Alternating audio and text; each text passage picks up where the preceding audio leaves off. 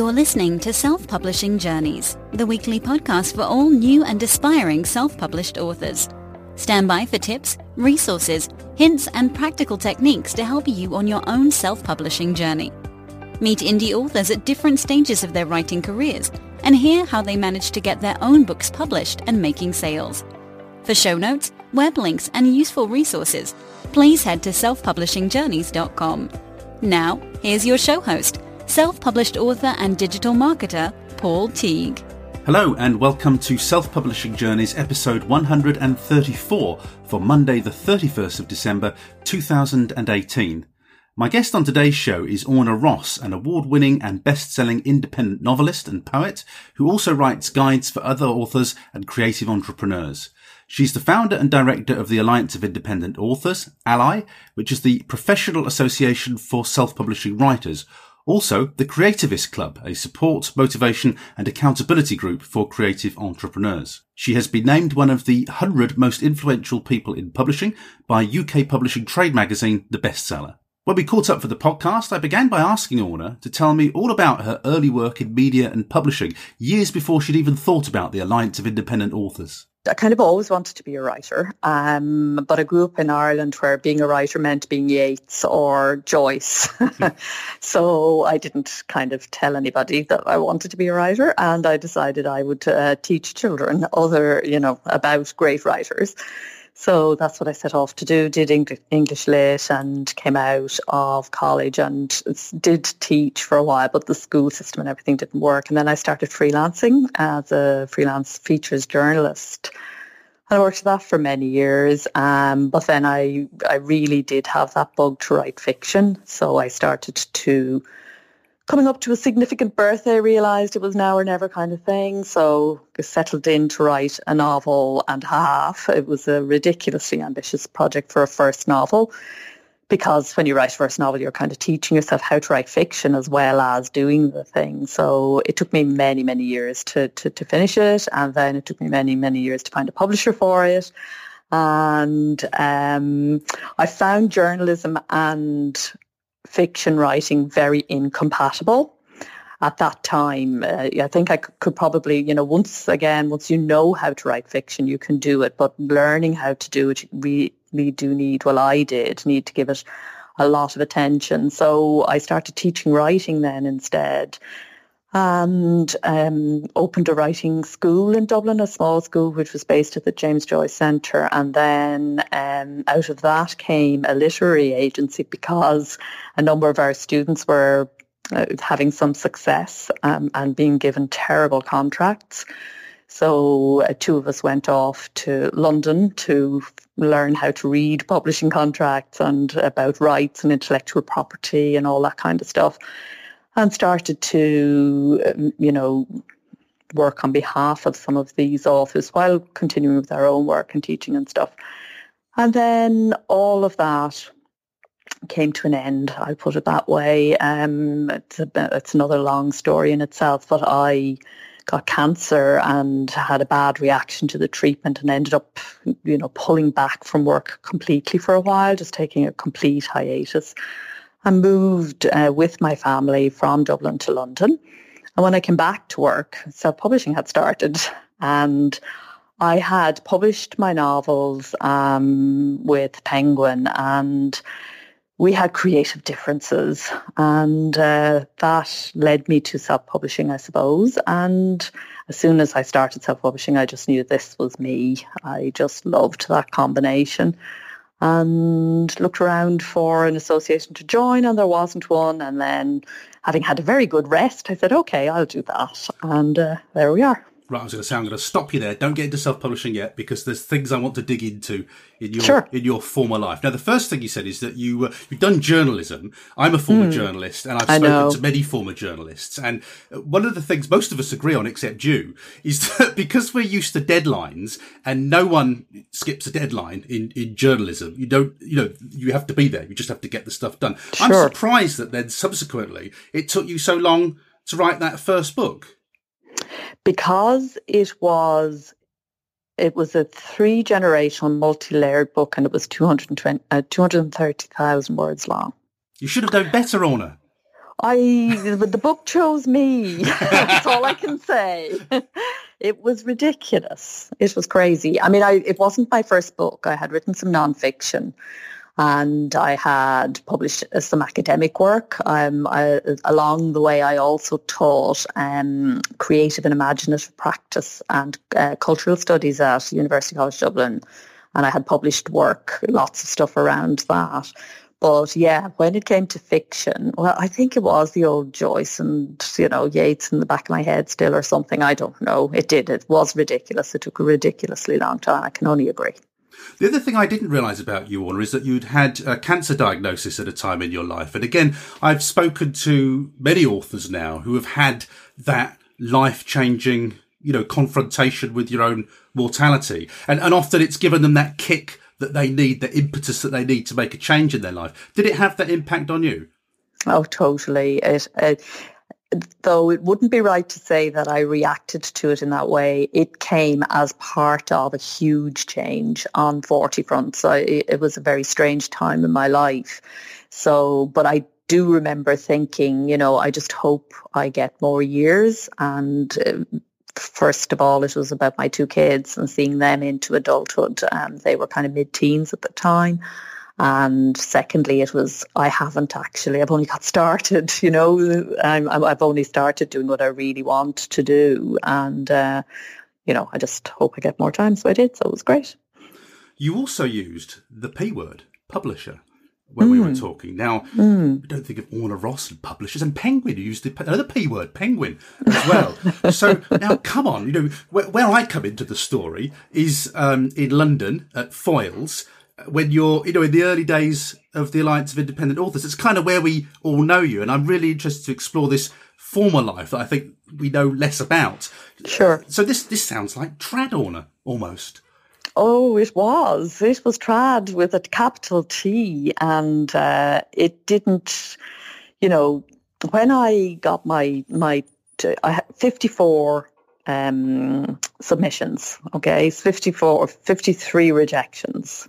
This was number 54, and I hit yes, and I was incredibly just not taking no for an answer. I mean, I did get offers before that, but they were not the right offer and I was not going to go with it. Uh, I just, you know, I knew what I wanted because at that time there was no self-publishing really. I had self-published a non-fiction book for um, a group of women I used to work with, and that had gone very well within that group. But that was a, it was print publication. You had to distribute it through the bookstores. It was so much invoices and returns, and it was just such an administrative nightmare that I said I, I would never do that again. So um, I was looking for a publisher with the reach that I wanted for this book. Having spent so many years putting it together, I was very, very happy with it. It did what I kind of set out for it to do, and I knew the kind of publisher I wanted. So I kept looking for that kind of publisher and um, while I did get offers, as I said, along the way, I turned a few offers down because I knew the publisher didn't have the reach that I wanted or they wanted me to do things to the book that I wasn't prepared to do. So, um, as I said, 53 no's and then number 54 was, I thought I'd won the literary lottery. I'm, I always use that term.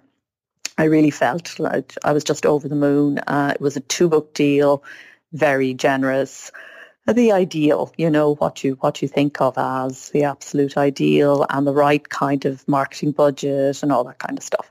So off we went, but that the best day was was the day I signed the contract.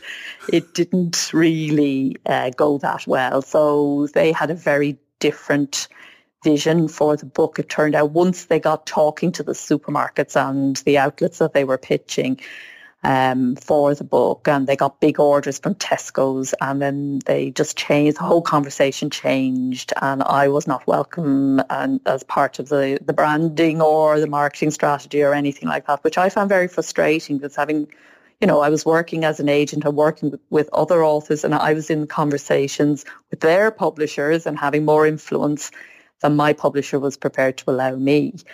And I couldn't understand why the author was so unwelcome in the publishing house. And aside from the PR person that you were assigned to, you know, was assigned to you, there was by that stage it's too late. You've you know you've lost control of the cover and and the whole messaging. So the books were put out as the first one was um, neon pink and just really everything that I hated in a book cover. You couldn't see the woman's face and, you know, pretty young thing kind of wafting through the sand.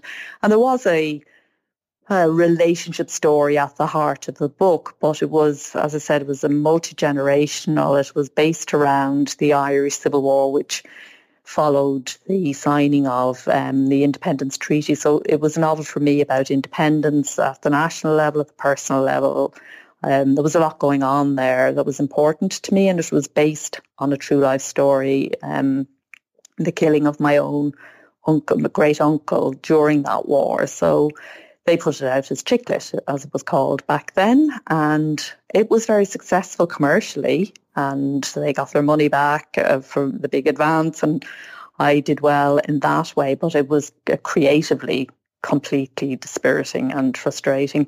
The second book then was about uh, the poet W.B. Yeats, who I mentioned now four times. He's huge, um, you know, he's, he's one of my masters. And um, I wanted to tell the true story of his, a, a, part of his life, a very bizarre love triangle between his muse Maud Gonne and her daughter.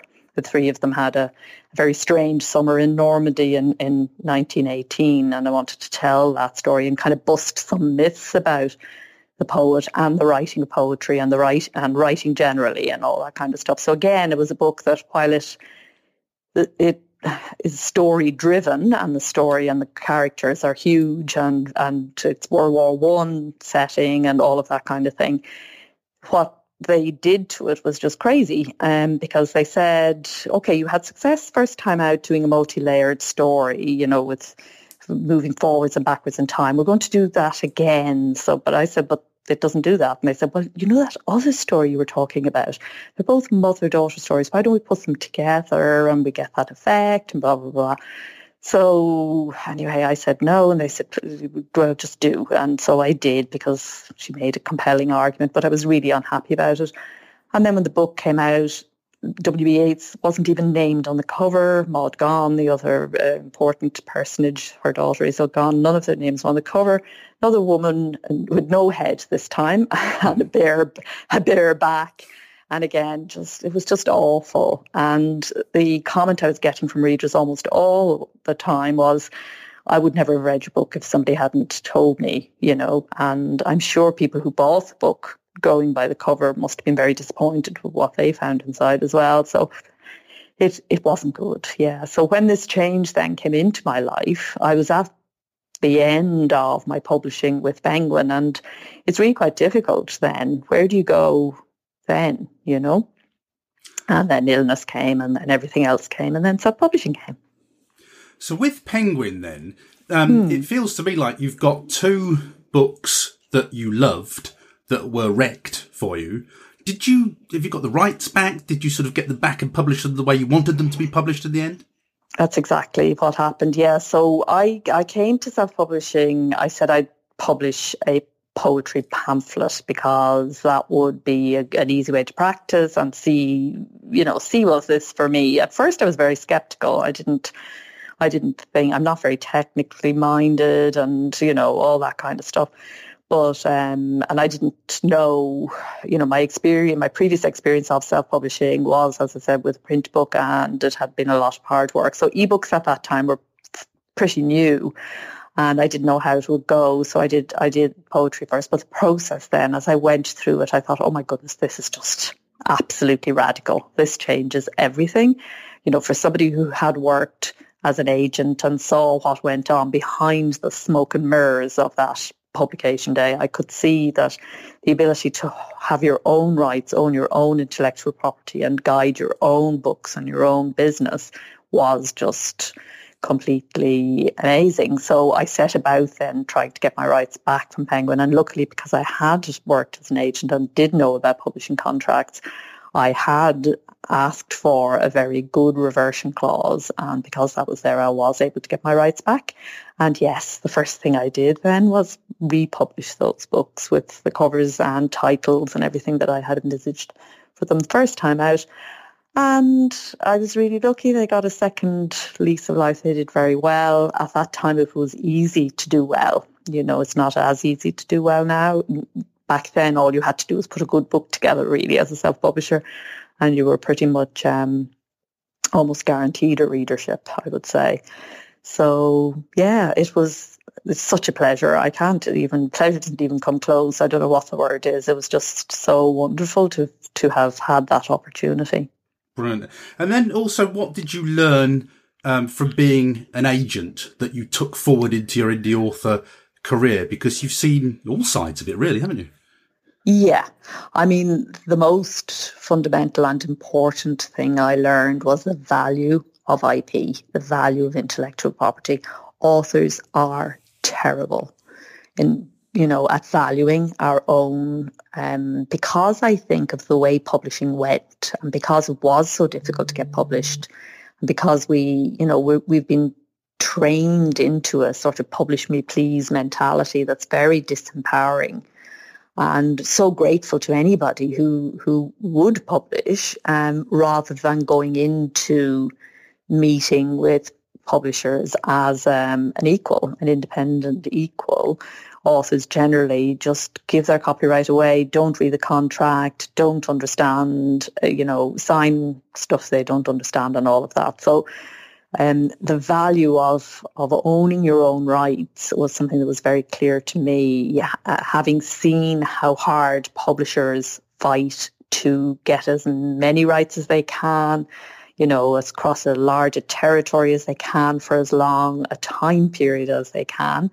where an agent or uh, an author going into a negotiation should be looking to um, limit the rights and uh, to the smallest possible territory for the shortest possible time. So knowing that, seeing the values that they put on trying to get rights and how rights generate income through all sorts of different formats over time um, gave me a very different perspective on the whole thing because I could see that if if a publisher owns your um, publishing rights for a while, you know, you've licensed your rights to them for that period of time, they own your metadata, they own your branding, they own your positioning, they own the process that you will go through, the contacts you'll make.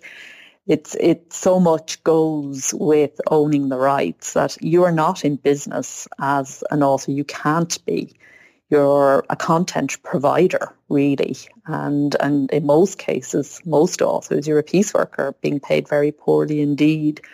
So I think it gave me that, per, that 360 degree perspective that it's almost impossible for the average author to have. I'm interested to know how you got from that very difficult first novel that you were saying took many years to write to getting mm. these two out. Um, it seems in, in reasonably rapid succession. Well, the first one they published, you know, I, I wrote the first one and then I'm, you, you're rewriting and then you're putting the second one together so that by the time they got them, they acquired them, they were both in pretty good shape. The second one wasn't finished, but it was well along. You know, I knew, having written that first one, I knew then how to write fiction, so I was able to write the second one much faster. Though I'm not, I'll never be one of those authors who, who you know, who writes very quickly and bangs out books. Uh, I wouldn't want to be, to be frank. I the process of writing and words and putting words together and getting a sentence to click is very much part of the whole thing for me. If you took that away and I was just focused on, you know, get the book out, get the book out, get the book out, I, I wouldn't, I would be doing something else. So it's quite clear where your formative experiences came from. Um, you, when did our ALLi sort of become a twinkle in your eye? When, when did you sort of think that there's something here, something that we could do in this self-publishing arena? Well, again because of my my previous experience and, and what I saw when I looked at self-publishing I saw one thing uh, but the entire discourse that was going on around me with with my author friends and this is now we're you know close to a decade ago now so things are very different now but back then you know, everybody thought you, you only would self-publish if you couldn't get a publisher, for example, would be one thing, one kind of attitude. And, you know, all the tsunami of crap and, you know, all this kind of very dismissive um, point of view on self-publishing, which was so contrary to what I saw when I looked at it. That was one one aspect. So I looked around for an association to join. I wanted to to connect with other authors who were self-publishing because all my author friends were, were trad published and had no intention of self-publishing at that time. Most of them are all happily self-publishing now, but this again, as I say, is back then.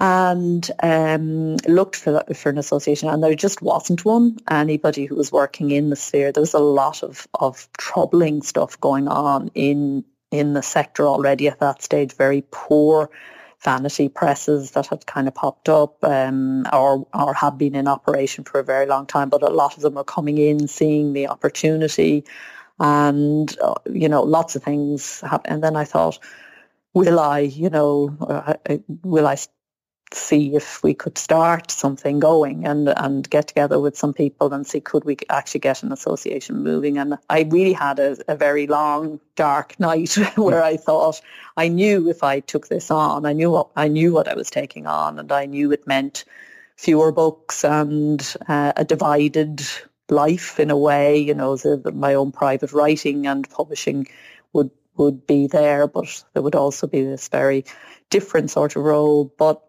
when I thought about it, it just seemed to me to be so huge and such a huge thing happening in in my world, if you like. Uh, I had only ever worked in in words and in books and media. I wanted to be there at the heart of it, kind of beating the drum for writers, and it gave, it allowed me to bring in all the bits I loved about being an, an agent while dropping all the bits I didn't love, contracts and negotiation and all that sort of stuff. Um, it seemed to bring in every skill I had spent the previous three decades acquiring. And so, yeah, I put, put out feelers. The response was very good, and um, except from officialdom, uh, where the response was terrible. Mm. but among authors, the response was very good. So we had a launch at London Book Fair um, 2012 and that went really well. And then it just kind of took off, to be honest. I never imagined, I thought it was going to be a quiet little thing in the corner. I never imagined that it would take off the way it did. You've actually built an international business now, which is pretty stunning. I mean, everybody knows it now, don't they? And, and also, it's perpetuated, it's self-perpetuated because people like Mark Dawson, Joanna Penn, you know, people who value it, um, spread the word internationally as well. So do, do, you feel this thing's got a life of its own now? Oh, it it definitely does, but um, it does, but it does need careful husbandry at the same time. So you know, it's first of all, it's a non-profit, so it's it's bound by certain sort of rules and regulations and so on. That's one thing that kind of keeps you very engaged w- with it uh, at a very practical level. But also, it's um, the indie world's brilliant and, and the indie movement is amazing. And, and the thing that's most amazing about it is that it's a really broad church. So there are people with very different, very strongly held opinions who are held together by this joint interest that is loose. Each person is the expert in their own business, in their own lives, in their own writing, in their own publishing, and come together around this common cause, which is fantastic. It means, though, that the voice of ALLi has to be very carefully kind of, um, what's the word? Not steered exactly, but just you're kind of there. It's like, you know... Shepherded? Yeah, something like that. It does have its own life, and it, you know, there's a loose, loose. It's a very loose sort of um, allegiance, and as I said, there's no controlling sort of um, narrative or anything like that. But there is a certain way that it's different from other groups that are like it and other parts of the indie world, and I hope that the thing that is, you know, most different about it is that it is completely inclusive of everybody at all sorts of different levels, whether you're just starting out, whether you want to, you know, put out a lot of books quickly and, and you know, be Amazon only, KU only, to, or you want to go wide, or, you know, you just want to do a, a book for personal reasons. There's room there for everybody. And um, yeah, that means that it, it can, I don't think it can ever be just let off. Do you know? It, it has to be, um, yeah, shepherded. I'll use your word. There is another word banging at the back of my head, but it's it's half past seven. the best we can London. do, Orna, between us, shepherded. Brain is dead. two, yeah. two writers. That's the best we can do. it's fine. It's fine. I think I think you know what I mean. I do. I know exactly what you mean. So um, I, I, don't want to dwell on ALLi because I, I, kind of feel like I've heard you answer those questions before, and I want to find out more about you as a writer. You know, the stuff that I don't hear.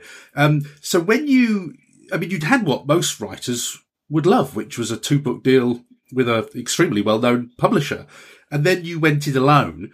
What were your first experiences like in self publishing? Did, did, again, did you get traction straight away or was it a little bit of a struggle at the beginning? No struggle, no. And I, I do think that was partly to do with the times. Um, as I said, it was much easier then. And so, you know, it was, my books were instantly successful and did very well. And I found it incredibly exciting, the direct contact with the reader. And that was all new to me as well. So I had started blogging um, when cancer hit. Actually, my my first blog post was on the night of the launch of my second book, when my hair had just started falling out. Oh. yeah, so that was a it was a, a, really strange kind of time. So I had started blogging, and blogging had been hugely helpful to me through all of that time, just kind of getting a handle on where I was. And uh, you know, I loved blogging, and I saw self-publishing as an extension of that in a way. Um, except that you got paid. Um, now, blogs can be made to pay now, but mine wasn't that kind of blog, never really has been. Um, so yeah, it wasn't at all. I didn't have a moment's frustration, and I, you know, I suppose perhaps uh, some people might say that coloured my view of self-publishing. Um, but you know, there. I don't think so really. I, from having seen what happens and the way in which it keeps changing, I think it is so much easier to find your own place and your own way in self-publishing than it is when you give away all your rights to one, um, you know, to one outlet and have such little control, such little freedom. You also write poetry, which is, I believe, or I hear, the hardest thing on earth to sell. Nonsense. this is the thing with self-publishing. Uh, you know, we are breaking all those those myths it's completely different when you self-publish uh, digitally. It's digital really that makes this difference. It's not really so much about self-publishing or, or except that you have that all important intellectual property and can guide yourself through it. But digital publishing changes that. No matter what, you know, how minority your interest is, when you get a global audience, if you know how to reach them, you've got enough people. And um, at the moment, actually, poetry is having a, a heyday. Um, Robin Cutler was telling me at Nashville, we were over in Nashville for Digital Book World, that the top selling um, writers in Ingram Spark now are the poets. Wow. Yep. That is very interesting. That's it, you see, and and people don't. There's so much misinformation about all sorts of things, and we only know the bit we know about our own area. It's very difficult now to get a sort of a, a clear vision of what is actually going on. But if you think about it, there's there are enough poetry readers in the world to give any poet an income um, if the poet knows how to publish well and and does what is necessary. That's the big hurdle. A lot of poets, you know, just don't go there in that way. They don't want to think about publishing or they don't want to think about the commercial side of, of what they do necessarily. Some do, and some are doing fantastically well, but um, yeah, so there is no, I, I actually think the key to success in, in, in self-publishing is the opposite to before, which was all about, you know, when Penguin were doing me. It was about getting as many readers as you can on that first outlet while your book is in the store. You know, get every get everything all behind that big push and get just get as many books sold as you can. It's completely different in self-publishing. It's about narrowing right down into the thing that you do really well and finding and attracting the readers who love what you do. So a poet can do that as easily and a literary fiction writer and all the other people you'll hear people say don't sell.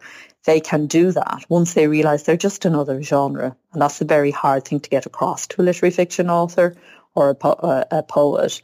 It's, you, you know, you're not the pinnacle of some sort of writing world we're all down here on the same level and you know new genres are coming in and you're just another genre that happens to be the genre that people in publishing like to read, but it's um, yeah, it's a different, it's a completely different mindset is needed. When I look at your very long row of books in Amazon, mm. um, I notice there's t- two things that I notice. Uh, one is that the quality of the covers is very high, and two, particularly with the um, the poetry books, uh, you've got a distinct and consistent branding there. Did you know this stuff from day one? The, you know the importance of those things funny with with the poetry books. Uh, the reason they're just, um, you know, con- as you say, consistent branding was just I because poetry, every poem is different, and so it's it's um, it's not like a book, uh, you know, in the sense that the, the it's a collection of lots of bits of writing that are very, very different. So my idea was just put out um, the poems as they come and then just put them in a, co- a cover that just changes color each time and just call it poetry one, poetry two, poetry three, and, and a, a, subtitle that is the name of one of the poems in the book. And that's just what I did for convenience, really, more than anything else. It was only afterwards that I realized that that's actually a very good thing to do. And I, um, in traditional publishing, you don't see that so much. You you see it in commercial fiction, but you wouldn't see it in poetry. Um, but yeah, it's it. No, that came about by accident. In terms of the quality of the covers, I never for a second thought about using a, um, a ready-made cover or um, you know doing it myself or whatever. I don't have the skills, and I'm also I love I love good book design and I worked in magazines and, you know, I like working with designers and I work with the amazing um, Jane Dixon Smith and um, Andrew Brown did the poetry covers. He's uh, designed for writers and it's I've worked with both of them since the start and worked really well with them. But I've changed changed the covers over time. Um, you know, we did a, a, set on the Irish books that I was talking about earlier on uh, at the beginning, and I think they were they went very well then. But what worked in that kind of fiction then doesn't work now, you know. So they they needed to be changed along the way. What's writing like for you? Are you a pen and paper writer, a computer writer? How how do you do it? And do you do it in great stints or short bursts? Um, I do it in 90 minutes, uh, 90 minute um, bursts, I suppose you would call them. I prep for it, so I always know what I'm going to write. I do my most creative writing first thing in the morning before I do anything else. So no matter what's going on in ALLi, I will get at least one 90 minute stretch first thing in the morning and I just hold to that. Um, speech to text is the reason that I have far more books than I would have had otherwise. I so I you know I just that was just revolutionary for me not having to type everything because I had like many journalists, possibly you too, I had RSI from my journalism days. So it, uh, you know speech to text has been fantastic. Is that Dragon-Order that you're using for that? Well, it, it used to be, but now I just use I use my phone a huge amount. You know, I go for a walk with my phone and write. How I write has changed, been changed hugely by technology. I do, however, have a huge faith in pen and paper as something that gets a quality of writing that is different. So I use all these different methods at different times depending on where I am. And I think the variety helps as well. I think if you just do one thing religiously all the time, it's not as, you're not as productive as if you have different uh, methods and modes for different times of the day or different, you know, depending on how you're feeling. So one thing I do every day as well is I free write um, for a set amount of time just to have the the pen on paper experience. And I don't know whether it's because that's how we learned to write, you know, so it takes you back to the to that sort of primal place or whether it's something to do with the tactile nature of, you know, the hand and the ink and the handwriting and all of that. But um, yeah, I've, I, I really have faith in it as something that goes a bit deeper. So when I need to go deep, that's where I go. And I would write poetry more by hand than anything else. How much um, sort of tech do you do in, in, terms of the processing of the books? Do you do you do you write it, do your edit, and then hand it over, or or are you really embroiled in? You said you didn't touch the covers, but do you do the mm-hmm. formatting or anything like that? Yes, I do. I use Vellum. Uh, was just fantastic. So I used to to get people to format it, but I take formatting in now to the editing process. So I here's what I try to do, okay, but I'm terrible because I pick away at things, you know. I, I, I write and rewrite too much, but when things go properly, I prepare very well. I I write fast, then I edit kind of slowly, one or two passes through, and then I have um, it goes to my editor, and she comes back with what she comes back with and I have another go uh, based on her notes and then she has another go. It goes to a proofreader at that point and then the formatter. But each step along the way is, you know, I, I'm back in there tidying and fixing and making something better. So I try not to touch it after the proofy has had it. But because I formatted it then, sometimes I I'm I'm off again, and then I have to get another proofing done by the time I finish because I've introduced errors. So I'm trying to get myself onto a, a process where it's cleaner, you know, because I don't think all that fiddling about that I do actually makes all that much difference at all. It's um it's very satisfying to me, but I think there's also a bit of procrastination built in there, you know, and it's just it's kind of fussing for fussing's sake. So I'm trying to trying to get myself to to move more quickly because I have lots of projects I want to do and, you know, not getting any younger and all that. Well, let, us talk about that because uh, on your websites, just looking at the navigation, you can see many of the elements of your life, and these don't include ALLi. So that we'll put ALLi to the side and just focus on what you do because you've got this whole go creative in business sub life uh, if you if you want. You know, you've got a, another business going that looks like it could be just as big as ALLi uh, on the quiet. So why? I'm interested in why you take this kind of whole approach to self-publishing. Uh, you know, why not just write a couple of books and get on with it? You, instead, you've built this whole business around it. Yeah, well, oh God, why? I suppose because at heart I'm probably a teacher as well as a writer, you know, so I see it as a form of, of teaching in a way. Um, so when I learn something, I always remember when I, my, in my first teaching job, it was his, history and I was given some part of our, Ireland's history, I think it was, or European history that I didn't really know anything about. So I was literally going home uh, having taught the class that day, going home that night to get four pages ahead of them so I could go back in the next day and actually teach them.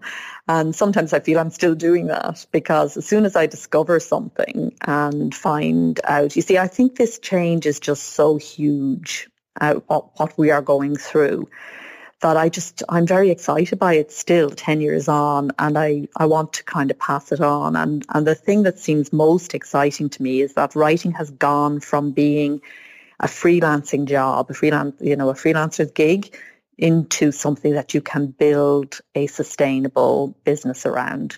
And that's new for creatives, you know, and the, the Go Creative stuff that I do is not just for writers. What I came to see was that uh, the self-publishing author had far more in common with other creative entrepreneurs like, you know, sculptors, jewelry designers, but also activists and counselors, coaches, uh, you know, all sorts of different people. What distinguishes them in my mind and what makes a creative business is that they bring a sense of passion and mission into it. That what, you know, what you work in uh, when you're working in the business, what you're working at, uh, you would do you do it for its own sake. You're you're very much driven by the passion, but you also need to balance that with profit, or you can't keep going. And and it's sort of balancing that out. I've seen a number of really talented people kind of get caught there and get lost, and it seems to me that there are just core principles that we can follow. If we try to do business as usual, the way business is usually done in the conventional, more commercial world, we crash and burn. If we stay just in the creative stuff, it becomes very frustrating. So, you know, I do work with a lot of writers who complain that they're not selling, but do nothing in to help themselves to sell. And there's a mindset shift that's needed there and an understanding also of the ways in which creative business is different. And so I wanted to pass that on, but not just to writers, to all creatives, to everyone who runs a passion-powered business, because I think that is the biggest change we're witnessing in the world at the moment. I think we're, we're moving from um, old style business, digital business is different, creative business is different. And I'm not hearing that dialogue from the creative's perspective. I'm hearing loads of people talking about it, loads of people talking about innovation, creativity, how important they are, all this kind of stuff. But these are people who are not creative. They don't know how to actually go through the seven stages of the creative process and produce something and put it out there and sell it you know, uh, it's only people who have done that who actually know what it means. And then to do it digitally is very different to, you know, opening a corner shop or whatever. So yeah, I think the reason I keep doing all these things is I just find them hugely interesting and hugely exciting and want to bring more people along because I think it's I think it's important that we know how to do it well and uh, there's often very little standing between somebody and the ability to do well. It's often just a mindset shift that's needed. Well, that takes us rather neatly to the book that you're going to be uh, promoting when this interview runs over New Year. Um, the Three Pathways to Profit for Creative Entrepreneurs, which sounds like music to my ears, Orna. Uh, I, I, don't want to read the book. I want to eat it. I want to digest it. So, so tell me what the, I mean, I know what the premise of the book is. It's obviously the title, as it should be, but just tell us, you know, talk us through what, what this book covers. Yeah, I think, well, its impetus was, was what I was just talking about there. And I think this is what we need to understand as, as creative entrepreneurs, whether we are writers or whoever, whatever our core content is, you know, whatever is the core component of the work that we're doing. There are certain things that are the same for us all if we're working in the digital space. And these are the three things that we need to balance. We need to wear three separate hats and very often people are aware of one or, or two but they're not aware of the of how the three work together and so that is, uh, you are the maker who is, let's take authors because it's authors who are listening to this podcast more than likely. You are writing the books and pro- uh, producing, you know, doing the covers, the formatting, all the things that we've, we've discussed here. So that's the maker. And you are the director, the creative director, you, who is the person who manages, the manager who manages the processes of the business. And this is often where things fall down people, uh, creative-minded people, passion-powered businesses don't look closely enough at profit and how profit feeds into what gets made and how it gets made and how it goes out there. And also then just the, the processes that underline it would have taken most creatives out of business for, you know, all the decades until now. But now we've got such fantastic tools looking after those processes. They're very light and very easy for a creative to manage, but a lot of us are afraid of them. We don't want to talk about money even, you know, even though money is such a lovely thing to have. Um, our relationship with money isn't all that it could be. And very often that stops us just putting in simple, obvious processes. And we don't build in the idea of profit from the start. We talk about doing things, you know, until I have the experience, or we don't price properly and all that kind of stuff. That's the manager's job. It sounds. Then, sorry, I beg your pardon. Sorry, yeah. it sounds very much like a manifesto for a modern kind of um, uh, smaller business. Yeah, it is. Uh, I suppose its its guiding thought process is is a manifesto, but the books themselves are actually practical guides. They're very much about, you know, in order to for this to work, um, these things all need to be in place. Now, which one is not there for you? And if it's this, you know, if your block is here, then this is what you do. And if your block is there, then do something else. It also definitely pushes down hard on the need for connection with the creative part of ourselves, which we're all in danger of becoming quite removed from if we stay busy, busy you know, in the in the busy, busy world with all the digital technology and everything, because we're working in there, we need to be really cognizant of also feeding and nurturing ourselves at the creative level. So, you know, play and rest. I, uh, part of the premise of the book is that creative rest and creative play, they're not breaks from the creative process. They actually are the creative process and relying on the subconscious and understanding the kinds of practices you need to do to make that live in yourself gets so much more production without all the effort. Willpower is one way, but it's quite limited when you compare it to the creative power that you have there if you just invest in it a bit. So there's a lot about that as well. Now, interestingly, um, I, coming back to your Amazon author profile, you've got poetry, You've got uh, literary stroke historical fiction, I, I, I guess, in there as well. But you've also got non-fiction. Now, if you talk to the Chris Foxes of this world, they'd say you were crazy mixing up, you know, all those different genres that you need to mm. have different author names. But um, this takes me back to the, the title of the book, which is positioning. And, yeah. and, and so do you do that because you're Orna Ross and this is what Orna Ross does? Is that the thinking behind that? It is really. I mean, I wouldn't. If you can, if you can be single-minded, please do. Mm. it does make life easier. You know, there is no doubt about it in terms of when a reader, and it took me a long time to understand how to separate out these strands. And in a way, I'm still learning that. Um, you know, still improving that process, and I think will be for some time. So, I mean, Chris is not wrong in, in saying that, but you know, some of us just aren't built that way. And if I went that way, I'm pretty sure I'd dry up fairly quickly.